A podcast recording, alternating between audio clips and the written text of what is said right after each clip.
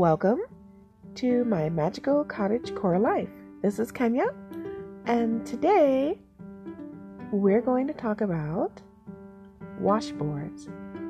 Not the kind of washboards that give you great abs and look absolutely fabulous on Instagram and are the kind of abs that I probably will never have. I'm talking about washboards that we use to wash clothing by hand. And there's quite a few things to talk about. So, won't you join me? And just in case you're wondering, I will not, I repeat, will not do any washboard shaming in this post.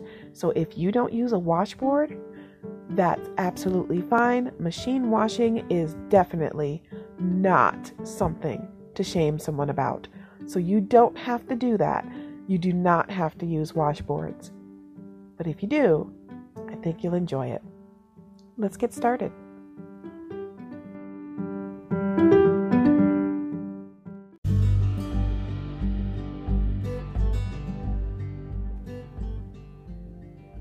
So, for many people, when they think about washboards, the first thing you think about is maybe, just maybe, a little bitty old woman in like a prairie skirt, a long apron, uh, children at her knees in a meadow somewhere, scrubbing with her, her sleeves rolled up and just all sweaty with her hair just, you know, just peeking out from under her hair scarf, you know. And for other others of us, we think about maybe a different vision of like the Amish or the Mennonite.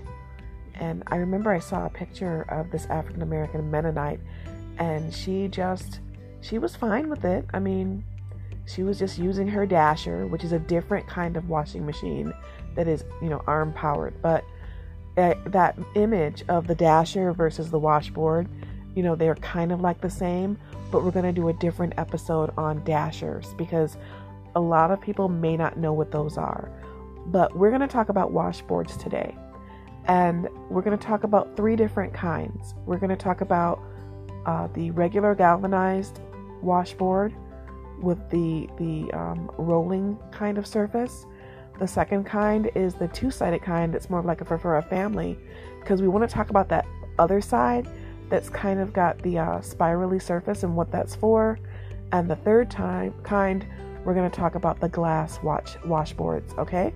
Because there are some made of glass and there's special reasons for that. And if we have time, we may even get into a different kind, which is the bamboo. Okay? So, uh, let's start with the glass.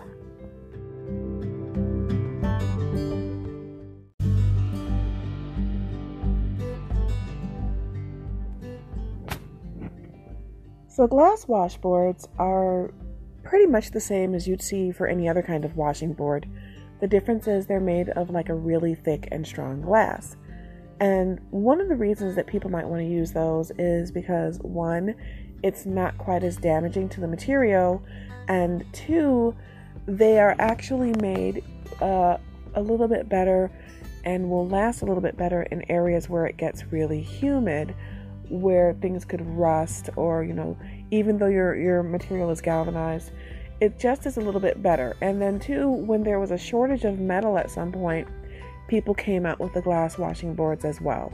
They usually don't come very large so this is definitely more like a an item kind of thing whereas you wouldn't be doing it for a huge uh, family or anything. They're they're very much a smaller kind of thing. You can work them the same way you do do a regular washing board and that is you take your soap and you rub it across the board and then you put your clothing onto the actual board and, and start your washing. But understand that because it is glass, you don't want to just, you know, you want to be careful. You don't want to drop it, you don't want to shatter it. Uh, they do require a little bit more care regarding that. But again, the surface is not quite as likely to um, get where you have the little parts where it's going to be a problem where they might get rust. Um, it's very difficult to rust out a washboard, but it does happen. But with a glass, you don't have to worry about that. Also, when you're using a washing board, something to keep in mind don't use liquid soap. You can, but really you shouldn't because then all the soap winds up in the water itself in the bottom. And most people are going to agree that when you're using a washing board or a washboard, you're what you're going to want to do is have a galvanized tub. If you don't have that, don't worry about it. You can use a plastic tub. It's just that it may be challenging to find a deep enough tub for you to be able to hold enough water uh, in its basin for you to get an effective wash. Okay? All right, so let's go to the next kind.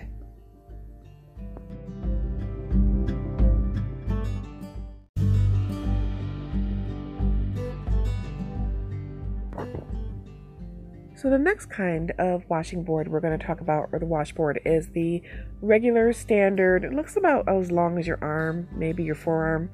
It's about uh, a little bit under three feet, depending on the style you get, and it will fit into a standard uh, washing basin or an oversized plastic uh, basin that you might find in a family shop.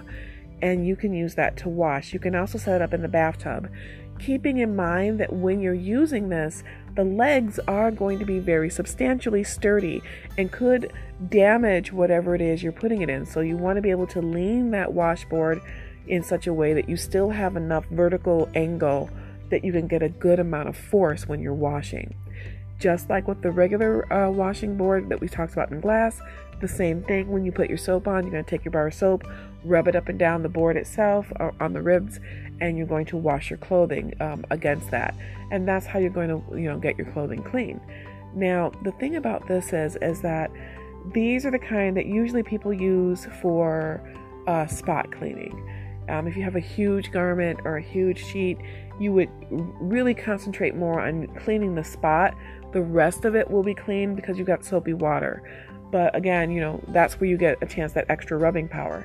Now, let's say you've got some really caked on dirt uh, your friend, you know, your your husband or your wife or your partner, they are literally, or your child are literally just caked in filth. Okay, and you need to do a lot of extra scrubbing.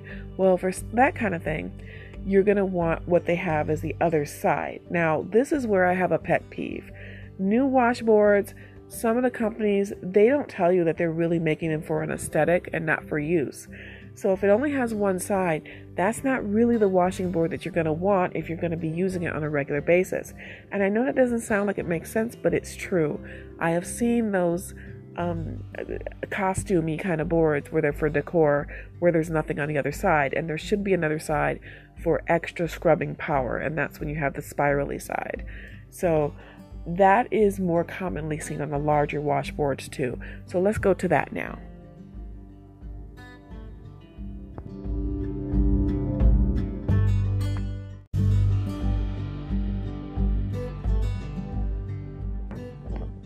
So now we're going to get into the huge board.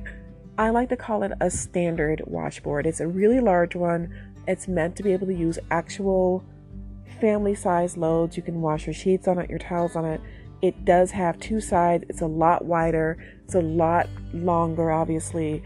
And that one is what you're going to call your workhorse. And you really do need a larger tub.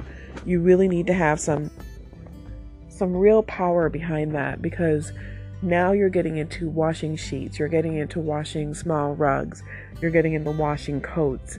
And and this is that really large board. And when you flip it, there are no none of these made for just decor. These are the real deal. And that has that extra surface on the backside that you can use to really get down in there and scrub. And when you're using these boards, it's important to remember that if you're adding a laundry additive like bluing or anything to the water, you put it in the water, don't put it on the board because you want it to be equally uh, dissolved and dispersed in the water while you're scrubbing. And and this is something that you know I would definitely keep uh, children away from. It's not really meant to make into a musical instrument. Yes, that is a thing. Um, with this, you know, but this is something that you really want to um, have time to work with. Now, for those of you who have sensitive hands, you know, and don't have those scrubbing hands, I do recommend looking into maybe a pair of baseball gloves. I know you're to laugh, but seriously, if you wear some nice, like vinyl or leather gloves um, with a grip on them, it will save your knuckles because your knuckles will look kind of beaten up after doing this for a while. So it's kind of something that you want to look into. It has to do with your personal comfort level. You don't have to. It's just something that you might want to try. Okay? So let's talk a little bit about what to do after you finish scrubbing.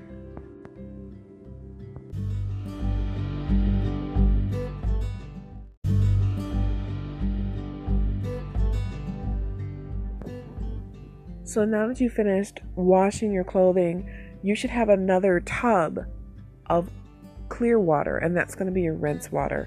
And you're going to put that in there for the water to kind of flow through and help get the soap out. Now, I'm going to just tell you that you will not get every bit of soap out of that by using these large tubs of water. Those are just kind of like a, a way station until you can like hang them up and have a little bit of the rinse water in it and a little bit of soap. But if you are working with a large load and not just spot cleaning and not just maybe a couple of garments, you're definitely going to want to invest in a large pot in which you can boil your clothing. Obviously, this is not for wool clothing or delicates, but you want something to boil it so you can get a lot more of the soap out and it's easier. Also, if you are doing this kind of washing, more than likely you may not have a dryer. It is easier to hang them up once they've been boiled, you just want to pick them up with a stick. That's why you see those large uh, sticks in pots in those old images of people washing outside with lye. Well, we don't have to do that now. We have bar soap. Uh, so, you know, you don't have to have those lye soaps, although you can have lye soap. There's nothing wrong with that. Keeping in mind, if you're going to use delicates and this kind of thing, it may be better not to use a washing board. It may be better just to wash it by hand because you don't want to destroy your garments, especially lace. You you would not want to do that. Only use hand washing. I do like ivory soap for this, especially the liquid ivory soap, as it is one of the only things that easily gets lace clean. So I'm not doing this to advertise for ivory. It just is a thing. Um, as far as soap nuts, I'm not sure how you would use them. The question has come up. I haven't seen people successfully uh, you know, be able to incorporate that because, again, you want the soap on the surface of the washing board.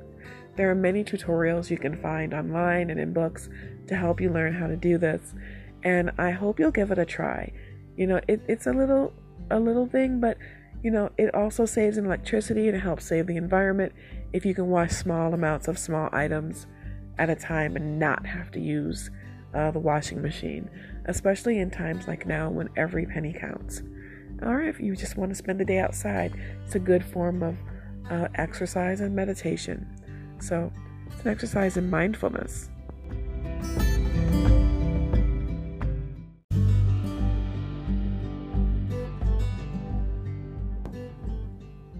Now, I know we talked about rinsing and boiling and how that works. The reason I'm talking about rinsing afterward is not just to get rid of the soapy water. But what you want to do is also add a tiny bit of vinegar. And what that will do, and I'm talking about white vinegar, it will keep it from being that stiff softener in the boil so that you can have softened clothes when you're hanging them on the line. So there's a secondary reason. Also, if you put a tiny bit of starch when you're boiling your clothing, if you have something that needs to be starched, I don't know if you use boiled starch I used to boil starch my daughter's clothing. It gives a nice crisp finish, and then you can iron it and make it all nice and, and neat. And it, it's really a really great thing. Uh, another thing you want to keep in mind also, though, is that I forgot to mention you should be soaking your clothing in soapy water as well before you actually begin washing it with the soaped up board. So, about 15 to 20 minutes before you begin your laundry, you would be soaking your clothes in a soapy water solution. So, really, there should be a bar just at the top of your board just for the board work and soapy water beforehand as well.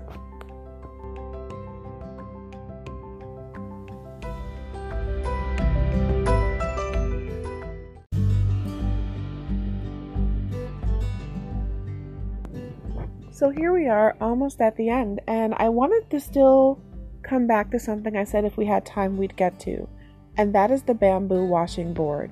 The bamboo washing board is different. It's not necessarily always in different parts, it's usually carved all in one piece. And it's a really ecologically friendly and efficient way to use bamboo and to have a different style of washing board. It lasts a little longer and you don't have the whole problem with rust. Now, when I say last longer, I mean as far as it, it's going to be durable and it will last a little bit longer, maybe than just a really cheap aluminum washing board, which may rust a little bit more quickly. So it's really up to you, but keep in mind it is a natural material, so there are care instructions you need to follow.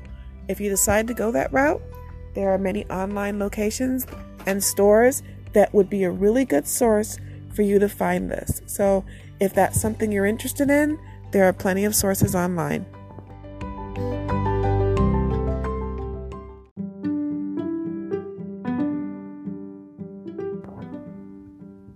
I think we've talked enough about washing boards today, washboards, and it'll get you started. I'm probably going to do a different podcast just on dashers further along the line, but you know, we'll see what happens. We'll see what's next. It's not going to be next episode. We'll see. But I do appreciate you spending time with us and um, our little circle of friends here. You know, we're friends, right? And I want to thank you for supporting this podcast by listening to it and giving encouragement, uh, feedback in different groups and lo- online and in different places. And I hope it is of value to you. If there's a special episode or something you'd like to see, uh, you can find it posted on Facebook and in other places and on Spotify. So if you want to get in touch with me, I do believe my email is listed on my Anchor account. So I would really love some feedback if you'd like to give that, and maybe your topic could be the next episode. Thank you so much for joining my magical cottage core life, and I hope you have a pleasant day. Goodbye.